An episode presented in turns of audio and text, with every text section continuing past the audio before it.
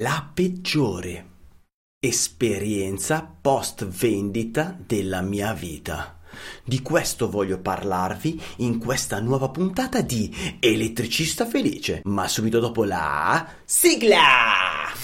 Elettricista Felice, idee, novità, cazzeggio per trasformare un comune elettricista in un elettricista felice a cura di Alessandro Vari. Allora, carissimi giovanotti, quello che è accaduto è questo. Il 3 febbraio del 2018, quindi non proprio ieri, sono andato a ritirare, andai a ritirare il mio eh, furgone, all- allora nuovo furgone. E eh, spettacolare, no? Sai, con tutte le tue belle aspettative, con tutti i tuoi bei gadget. Sai che io sono, tra l'altro, sono uno che riempie di optional il proprio furgone perché ci passo la mia esistenza. E allora è successo l'inaccadibile. Cioè, ho provato il mio bellissimo furgone, aveva tutto a posto, ma un optional che non serve a una mazza per molti, ma che a me mh, mm, in realtà eh, piace molto e eh, comunque, sai, avendolo acquistato mi sarebbe anche piaciuto avere, è il webasto. Sapete che cos'è il webasto? È un riscaldamento eh, opzionale che funziona anche con il furgone spento, in pratica tu lo puoi programmare e mm, per l'inverno è molto comodo. Cosa accade? Accade che eh, tu, che ne so, prima di scendere la sera quando torni da, da, da, lavoro, gli dici alle 6 fammelo trovare pronto. E quando è inverno e tutte le altre macchine hanno il parabrezza eh, congelato, te lo trovi non solo sbrinato, cioè privo di qualsiasi forma di appannamento, appan- appannatura o comunque di ghiaccio sul vetro, ma trovi tutto l'abitacolo caldo, che secondo me è una figata pazzesca per chi come me parcheggia fuori il furgone. Cioè non ha mh, mm, paragoni entrare nel tuo bel furgoncino caldo e non perdere neanche quei 5-10 minuti per scongelare o grattare o spruzzare il ghiaccio sul vetro. È una stupidata, però è una cosa che desideravo. Ho acquistato questo optional, questo optional costa solo 800 euro. Fatto sta che per un eh, problemino tecnico questo optional non funzionava. Cioè, il componente lo hanno messo dentro il furgone, no? Però eh, quando eh, mi hanno chiesto quali optional volevo, mi hanno elencato tutta una serie di optional eh, che potevo inserire, eh, ne ho selezionati molti, cioè ne ho scelti molti, quelli da loro consigliati, e eh, tra questi avevo scelto anche l'antifurto volumetrico che loro mi hanno proposto. Beh, perché no? Ci mancherebbe un furgone che lasci anche pieno di, di attrezzi a volte, di conseguenza un antifurto volumetrico ti fa comodo. Cosa accade? Accade che il webasto, la programmazione del webasto, quindi farlo partire in automatico, non è compatibile a quanto pare con l'antifurto volumetrico, ma questo non è che lo devo sapere io, lo doveva sapere chi mi ha venduto il furgone. Cosa è accaduto? Che quando quel sabato 3 febbraio che sono andato a ritirare il furgone, eh, facciamo tutte le prove e mi hanno detto cioè, nel, all'interno del computer di bordo non esisteva la, l'opzione di programmazione del webasto, ho detto ma come? Eh, il webasto? Cioè, 800 euro, non per le 800 euro, però insomma, il mio carissimo Ocean per la quale mi sono gasato per tutti questi mesi che attendevo il furgone con i miei colleghi, adesso mi sono ritrovato a non averlo. E il, il venditore, tale Alessandro o, omonimo, ha fatto... Eh, eh, eh, non è compatibile, eh, non è compatibile con l'antifurto. Ho detto, vabbè, oh, caro, benissimo me lo dicevi prima e sceglievo o uno o l'altro. Non è che ne compro tutte e due per averne uno solo. Tu cosa dici? Eh sì, ma eh, eh, quindi cosa facciamo? Mi restituite il denaro o mi fate andare Webasto? Io preferirei che mi, tu, voi mi faceste funzionare Webasto. Eh, eh no, sai, mh, mm, eh, te lo devi tenere così e quindi mi restituite il denaro e adesso vediamo, intanto cioè, fai il ritiro, dopodiché vediamo di capire come muoverci. Va bene, ritiro questo furgone, dopodiché non si è fatto sentire nessuno.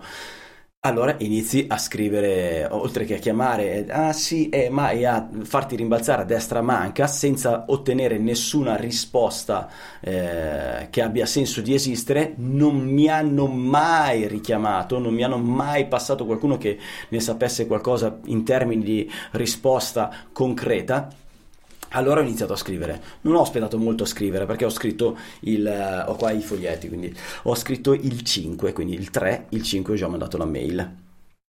Ho scritto alla, alla mail di questo concessionario. Tra l'altro, questa mail, così giusto per eh, sorridere, si chiama Ci siamo chiocciola e il nome del concessionario. Che adesso non ha senso eh, comunicare. Allora, ci siamo, chiocciola, come dire, te vai tranquillo, se hai un problema noi ci siamo. Ok, allora il 5 febbraio ho scritto la mail, nella mail specifico, eh, a questo punto eh, specifico che chiedo il rimborso, dopodiché se possono ripararmelo tanto meglio, se me lo fanno funzionare tanto meglio, ma chiedo il rimborso della, eh, di questo optional di riscaldamento, 800 euro perché non funziona.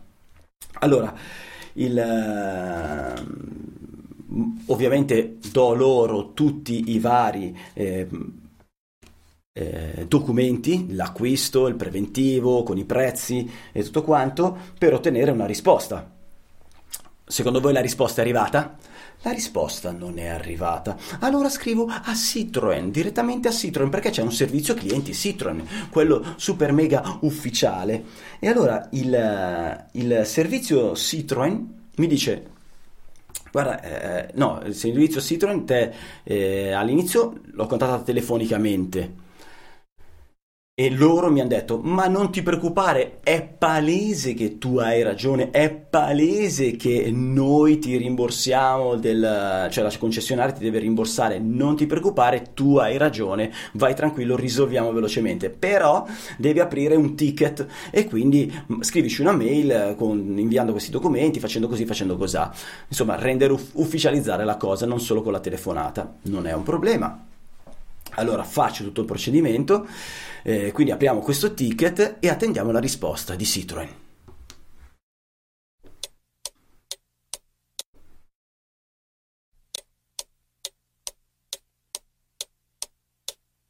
La risposta di Citroën. La risposta del concessionario. Insomma, carissimi, la risposta di Citroën e la risposta del concessionario non sono arrivate. Allora, passa un po' di tempo, io continuo a scrivere, rinvio nuovamente le mail. Eh, passano mesi, eh, passano veramente tanti mesi da che io scrivo eh, a, quelli, a, a Citroën e al concessionario, sia Citroën che il concessionario, nessuno risponde. A un certo punto Vabbè, io sono un abbonato di altro consumo, mi appoggio agli avvocati di altro consumo che scrivono sia al concessionario che a Citroën direttamente. Ecco che il concessionario non risponde, mentre Citroën dice, ah, mi dice la stessa cosa che mi aveva già detto e eh, faccio notare che anche gli avvocati di altro consumo mi hanno detto Vai tranquillo, hai ragione, non ti preoccupare, ma è una cosa lampante, cioè non c'è alcun dubbio, hai ragione, ti verrà risarcito tutto. E fin qui tutto bene. Allora, quindi altro consumo scrive questa mail a eh, contatta sia telefonicamente che via mail sia il concessionario che Citroën. Citroën risponde, risponde dicendo adesso il concessionario, lo, scri- contattiamo direttamente il concessionario che ti contatterà a stretto giro eh, per risolvere presto questa situazione. Va bene, grazie mille. Il concessionario, secondo voi, mi ha contattato?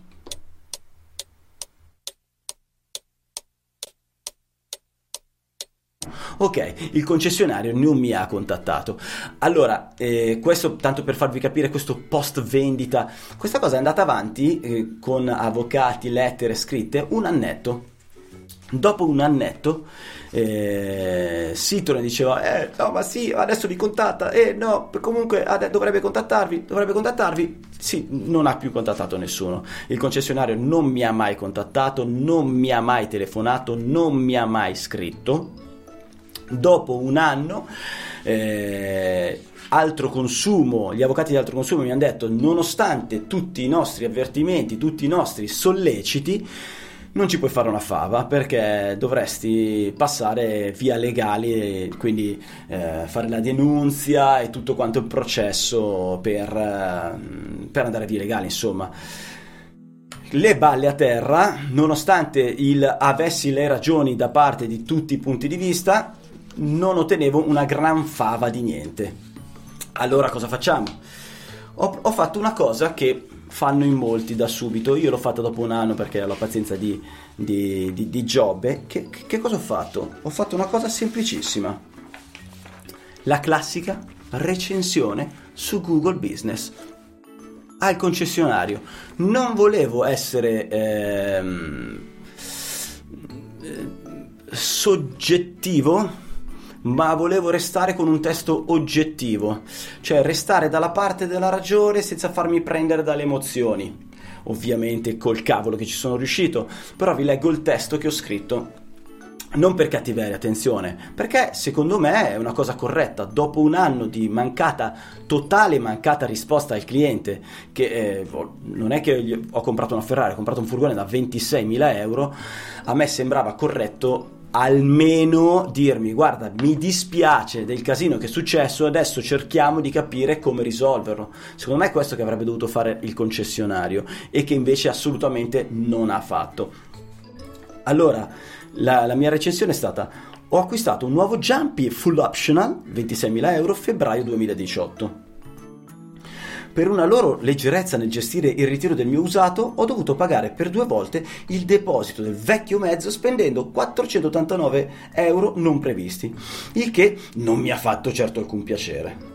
Inoltre, un optional pagato 800 euro non funziona perché è non compatibile con un altro optional venduto erroneamente da loro.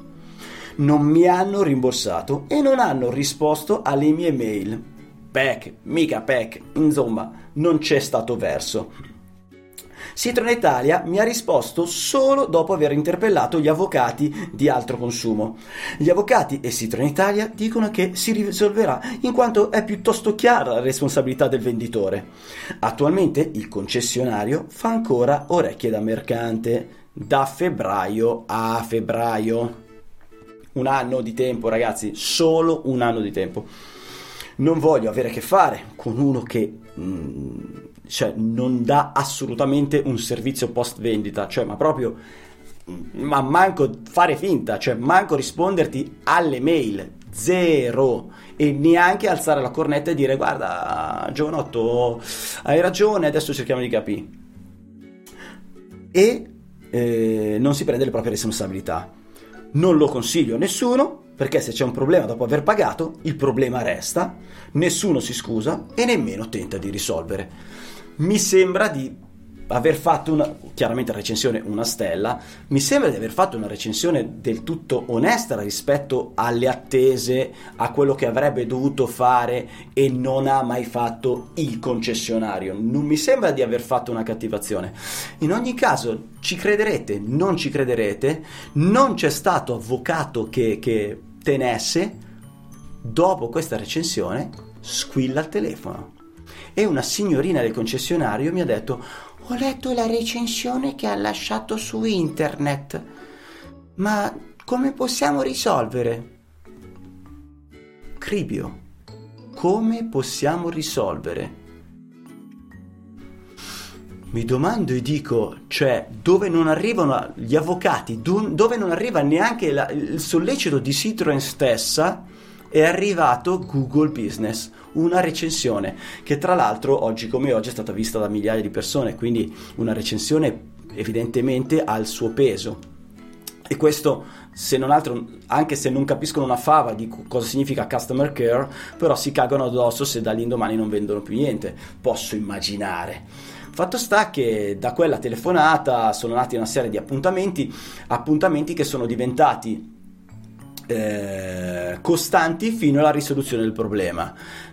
Il concessionario, insieme a Citroen Italia, mi hanno fornito una eh, serie di eh, cartellini di rimborso per un totale eh, di 800 euro. Quindi io posso utilizzare questi cartellini e ogni volta ehm, che devo fare una spesa, sono dei cartellini tipo di 200 euro, 250, eccetera, posso utilizzare questi cartellini e poi integrare con del denaro per arrivare fino a coprire eh, e recuperare quelle 800 euro. Ovviamente in Italia, si scusa del disguido e tutte le, le solite cose. Però quello che voglio dire io è, ragazzi, la relazione col cliente non si fa in questo modo. Non si fa facendo finta che il telefono non stia squillando o facendo finta che quel cliente non abbia un problema. Se il cliente il problema ce l'ha, allora bisogna risolverlo o perlomeno cercare di risolverlo o perlomeno in cioè farsi sentire dal cliente, scusarsi e se il problema non è risolvibile, risarcire. Se è stato venduto qualcosa che poi non funziona, risarcire il cliente. Cioè in qualche modo quel cliente dovrà essere felice di avervi incontrato nonostante il disguido. E questa cosa sicuramente a me non è successa. Eh, considerate che oggi come oggi questa concessionaria, adesso sono passati un paio d'anni, sì, la concessionaria ha chiuso, ha chiuso più di una filiale, aveva diverse filiali, ha chiuso più di una filiale. Ovviamente non c'entra niente l'aneddoto accaduto insieme eh, a me, però io un benzerino ce lo farei, nel senso è anche vero che se te ti comportassi sempre bene, magari magari qualche cliente in più sarebbe incentivato a, a venire da te eh, o magari ecco una cosa che mi è successa più di una volta mi hanno chiesto dopo che hanno visto il furgone nuovo bello bello dove l'hai preso e, e chi doveva acquistare mi diceva perché prendere, volevo prendere anch'io questa cosa qua? Guarda lascia stare non andare lì perché se va tutto bene hai fatto l'affarone ma se hai un problema non ti risponde nessuno neanche se ti martelli sui marroni. Questo è il mio passaparola, ma è ovvio, ma perché, cioè, perché dovrei dire una balla? Perché dovrei dire vai là che ti trattano coi guanti? In faccia, coi pesci in faccia. Vabbè ragazzi, allora, questa eh, è stata la mia esperienza, volevo semplicemente condividerla con voi per prendere da un lato, eh, dirvi quando fate un preventivo per il vostro furgone ma per qualsiasi cosa, direi, cosa che a me è servita molto, tenete traccia di tutte le vostre comunicazioni, quindi dei costi degli optional e delle decisioni che prendete, di quello che deve avere il servizio o il, o il componente o il pezzo, l'oggetto che state per comprare, perché se c'è un problema L'unica cosa che conta è quello che le comunicazioni scritte. No comunicazione scritta, t'attacchi alla gran fava. Purtroppo è così. Questo è il primo suggerimento che mi sento di darvi. Secondo suggerimento invece, come professionisti, è eh, Cribio. Trattate i vostri clienti in maniera differente da come ha fatto questa concessionaria con me. cioè, trattate i vostri clienti come se foste voi stessi. Cioè, voi che cosa avreste voluto? Avreste voluto che eh, il problema si fosse risolto, avreste voluto o un rimborso o una riparazione. Beh, insomma, i soldini eh, si guadagnano con tanta fatica e non è corretto bruciarli e bruciare quelli degli altri così, con nonchalance e far finta di niente. E a tal proposito vi voglio, voglio condividere con voi anche il pensiero del grande Andrea Ciraulo, che è il creatore di Officine.me, che ha voluto eh, contribuire a questa puntata dandomi il, eh, e condividere con voi il suo punto di vista. Andrea? Eh già, cari elettricisti ed elettriciste, felici. Brutta storia. Brutta, orribile, scandalosa, schifosa storia. E cosa possiamo dirci di questa storia schifosa se non che fidarsi è bene non fidarsi è meglio. Potremmo chiudere così questo episodio di Elettricista Felice, credo che avremmo detto tutto, ma visto che noi siamo qua per crescere e per prendere da ogni episodio qualcosa di utile alla nostra crescita e al nostro miglioramento professionale, allora proviamo a guardare questo fatto dal punto di vista di chi fornisce un servizio ad altre persone, così come facciamo noi elettricisti felici o anche infelici, perché qua accettiamo tutti. Quello che dobbiamo sapere è che il nostro cliente non è soltanto un valore momentaneo, quindi noi abbiamo un cliente, facciamo un servizio, quel cliente ci dà dei soldi e siamo a posto ma il nostro cliente è un investimento a medio-lungo termine, perché la maggior parte dei soldi che noi possiamo guadagnare da una persona non è tanto il denaro che ci dà in quel momento, ma è il denaro che ci può dare nel tempo, tutte le volte che tornerà da noi e che avrà bisogno di noi. Ma vi dirò di più, il valore vero, quello ancora più grosso che ci può dare il nostro cliente, è il passaparola, sono i clienti che quel cliente ci porterà, sono le persone che diventeranno nostri clienti e che a loro volta alimenteranno questo circolo virtuoso portandocene degli altri. E quindi forse dovremmo smettere di immaginare i nostri clienti come un salvadanaio da rompere sul momento e prendere quelle monetine che hanno da darci in quel momento, ma immaginarli come un conto corrente, un investimento a lungo termine e come tali trattarli. E allora qual è il segreto per far sì che i nostri clienti siano degli investimenti a lungo termine e tornino da noi? Il segreto è uno solo e si chiama relazione. Pensate a questa storia tremendamente brutta, pensate a quello che è successo e pensate a quanto tutto sommato poco sarebbe bastato per renderla una storia a lieto fine. Sarebbe bastato entrare in relazione col cliente, sarebbe bastato rispondere, dare al cliente l'attenzione prettamente relazionale, prettamente umana che richiedeva e quindi stimolo di riflessione che ci dà questa storia tremendamente orribile e scandalosa, diamo relazione ai nostri clienti, entriamo in relazione con loro e diventeranno clienti e investimenti a lungo termine. Grazie mille Andrea, grazie carissimo Andrea, grazie del, del tuo, della tua opinione, grazie dei tuoi consigli come sempre. E, ragazzuoli, ne approfitto per ringraziare anche i patrons, quelle persone che hanno voluto fare qualcosa di speciale per questo progetto e farne parte in maniera iper concreta, quelle persone che hanno voluto investire e investono ogni mese qualche, eh, qualche dei loro spiccioli proprio per supportare il progetto di Elettricista Felice. Grazie mille, vi abbraccio tutti. E vi tengo qua nel mio cuore perché fate qualcosa per voi ma fate qualcosa anche per tutti quelli che eh, ascoltano con piacere queste puntate di Elettricista Felice.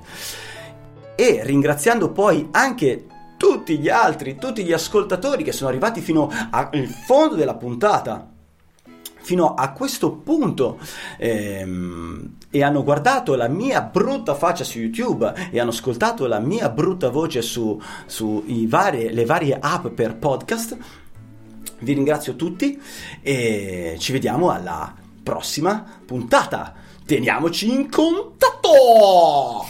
Elettricista felice, idee, novità cazzeggio per trasformare un comune elettricista in un elettricista felice a cura di Alessandro Vari. Adesso basta! No, non è giornata, non ne posso più, guarda, io chiudo, eh, chiudo.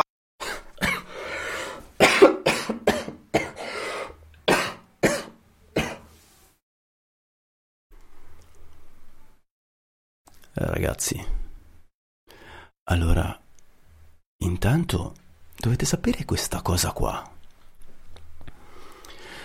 Mi scuso per chi ha guardato la puntata su YouTube, mi scuso perché all'ultimo istante, nel, prima di caricare il video di Andrea Ciraulo, grande Andrea e grazie, ho inserito all'interno di quel video il filtro chroma key ehm, perché volevo, desideravo mettere dietro le spalle di Andrea il, lo stesso sfondo che avevo io e così ho fatto. che cosa è successo però? Che l'ho messo in maniera abbastanza mm, rapida, ok? e quindi ogni tanto si vedeva scomparire il corpo di Andrea, restare solo con la testa e cose simili, oppure scomparire un pezzo di microfono. Insomma, il concetto comunque le parole di Andrea restano e ciò che il messaggio resta. Però volevo solo condividere con voi questo piccolo difettino eh, sul, sul video. Detto ciò, invece, oggi ho caricato questa puntata fatta da solo perché eh, che mi ero già prefissato di fare eh, già da tempo, però ho deciso di farla oggi perché Ieri è successa una cosa, vi racconto un po' di fatti miei, quindi potete chiudere qua il podcast, niente di che. Eh. Ieri è successa una cosa tristissima. Oh, mi sono incontrato chiaramente in questo periodo di quarantena incontrare significa nel web, quindi ho fatto una videochiamata con il grande esperto di normative, il professionista che ha creatore del professionista elettrico.it, Alessio Piamonti, e ho registrato con lui quattro puntate. Ben quattro puntate, infatti oggi doveva andare in onda una delle quattro puntate, se non fosse che per un piccolo disguido tecnico. Su tutte e quattro le registrazioni c'è la base, c'è il video, ci siamo noi, c'è la mia voce, ma non c'è la voce di Alessio Piamonti. Terminata questa registrazione dovrò chiamare Alessio e dire Ale, scusa, guarda, perdonami, c'è stato un disguido tecnico mi scuso veramente tanto, ma dobbiamo rifare le puntate. La mattinata ce la siamo mangiata. Ahimè. Scusa, scusa, scusa. Alessio, scusa, scusa, scusa. Ragazzi, ciao e buona settimana a tutti in questa segregazione da coronavirus. Io resto a casa. Un bacio.